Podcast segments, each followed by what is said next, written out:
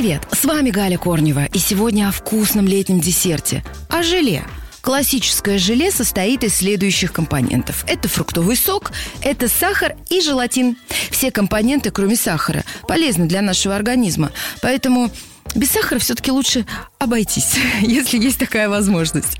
Основным элементом, который отвечает за фирменный дрожащий эффект десерта, является желатин. В результате сложного процесса получают клейкую субстанцию, которую впоследствии кристаллизуют. Здоровой альтернативой желатину часто выступают другие вещества. Это агар-агар или пектин, которые имеют растительное происхождение. Вкусная жизнь. Так чем же хорошо желе для нашего с вами организма и для нашей с вами вкусной жизни? Регулярное употребление желе способствует профилактике артрита. Коллаген, входящий в состав желе, оздоравливает и укрепляет волосы и ногти, помогает коже оставаться упругой и эластичной.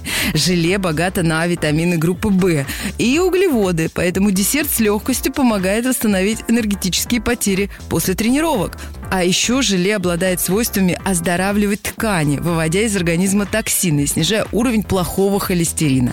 Ну, здесь, конечно, хороша мера, поэтому самый лучший выход – это 2-3 раза в неделю радовать себя полезным десертом собственного приготовления. На сегодня все. Ваша Галя Корнева.